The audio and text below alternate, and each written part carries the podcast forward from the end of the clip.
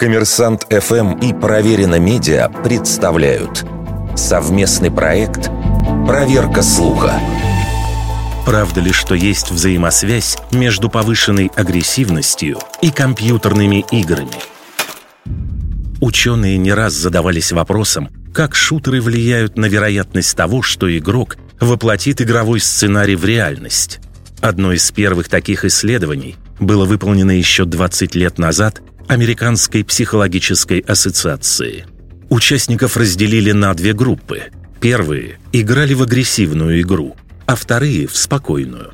После прохождения определенного количества уровней участникам предложили наказать соперников, включая им в наушниках громкие неприятные звуки.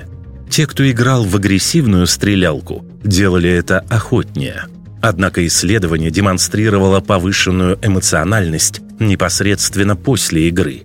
Недавний эксперимент специалистов Мельбурнского университета показал, что повышение уровня агрессии является следствием не жестокости игр, а их состязательности.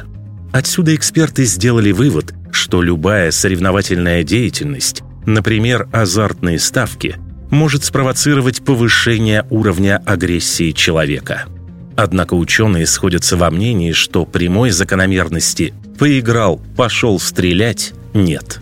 В 2015 году Американская психологическая ассоциация сделала вывод, что агрессивные игры являются лишь одним из многочисленных факторов риска.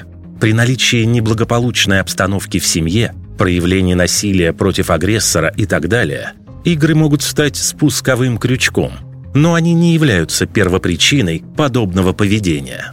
Еще больше понимания внес эксперимент оксфордских ученых. Исследователи создали мягкую версию игры Half-Life без реалистичных сцен смерти. Также части испытуемых дали посмотреть обучающий ролик к игре, а другая часть действовала наугад.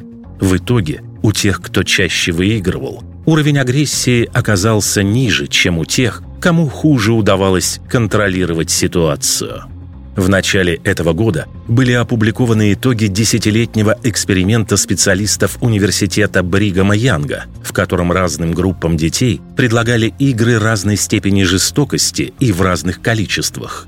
Ученые пришли к выводу, что уровень агрессивности от группы к группе не отличается. Более того, Другая группа ученых из Техасского университета установила, что жестокие видеоигры могут даже снижать уровень агрессии, так как дают человеку возможность реализовать негативные сценарии в компьютере, а не в реальной жизни. Вердикт. Большей частью неправда.